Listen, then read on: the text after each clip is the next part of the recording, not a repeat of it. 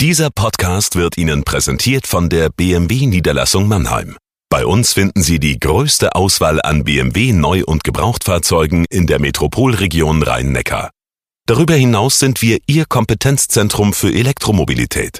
Überzeugen Sie sich selbst und besuchen Sie uns. Auch online unter bmwmannheim.de. Wir heißen Sie herzlich willkommen. Und jetzt viel Freude beim Zuhören. Jagoda Marinic hier mit dem Corona-Tagebuch in Kooperation mit dem Mannheimer Morgen. Ja, es ist spannend. Eben kam die Eilmeldung rein. Es soll tatsächlich noch weitergehen mit der Kontaktsperre. Der Bund möchte nicht vor dem 3. Mai lockern. Das hat natürlich viele Implikationen. Es wird viel Streit geben. Viele wollten jetzt raus. Was passiert mit den Schulen? Was mit den Läden? Wir hatten am Wochenende auch schon dieses viel diskutierte Papier der Leopoldina, die natürlich dazu geraten hat, jetzt zu lockern, damit wir mehr Kontroverse haben, könnte man meinen.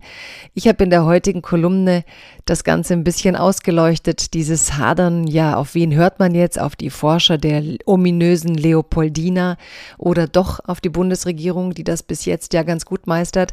Meinen Zugang zu dem Ganzen habe ich Ihnen aufgeschrieben in dem heutigen Tagebuch und das klingt dann so. Liebes Corona-Tagebuch, liebe Leserinnen und Leser, liebe Zuhörerinnen und Zuhörer. Ich sitze hier mit Morgenkaffee und Nachrichten. Genau in diesem Moment trifft die Eilmeldung ein. Der Bund will die Kontaktsperre bis zum 3. Mai aufrechterhalten. Das war abzusehen. Selbst als der Bundespräsident letzte Woche sprach, mit der Betonung auf Solidarität, hatte ich das Gefühl, man wird uns hier mehr abverlangen. Am Wochenende wurde zwar das Papier der Leopoldina-Forscher veröffentlicht, das zu einer schrittweisen Lockerung, insbesondere der Bildungseinrichtungen riet, doch das Papier sah sich fast schneller in der Kritik, als es in den Umlauf kam. Wer steckt überhaupt hinter dieser Leopoldina? fragte ich mich. Viele andere taten das auch. In der Tagesschau wird die Geschichte und die Bedeutung dieser in Halle an der Saale angesiedelten Institution von Null auf erklärt, so dass man sich fragt, wieso gerade in Krisenzeiten eine Institution, die bislang kaum Öffentlichkeit hat, so die Debatte prägen kann. Die angesehene und nun berühmte Institution besteht aus 24 Männern und zwei Frauen. Aus familien- und frauenpolitischer Sicht sind die Empfehlungen naturgemäß dürftig. Wie heißt es so schön? Wer nicht am Tisch sitzt, der steht auf dem Menü. Will heißen, der wird verspeist.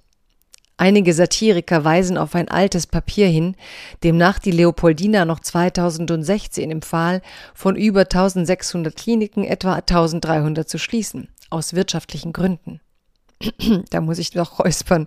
Das alles hat sich inzwischen als übertrieben herausgestellt, aber das besagte Papier empfahl insgesamt tatsächlich weit weniger Krankenbetten.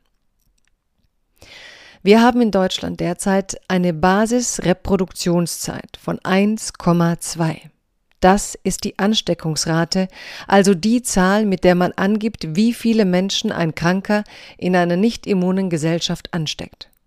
Lockern sollte man erst unter eins, denn dann geht die Ausbreitung zurück. Das klingt plausibel, finde ich. Und gestern habe ich Jens Spahn in den englischsprachigen Nachrichten ein Interview dazu geben sehen, weshalb es in Deutschland derzeit so viel besser läuft als in fast allen anderen Ländern. Ja, denke ich heute. Vielleicht ist das Staunen der anderen ein guter Grund, dem Bund in dieser Krise zu vertrauen. Bleiben Sie gesund.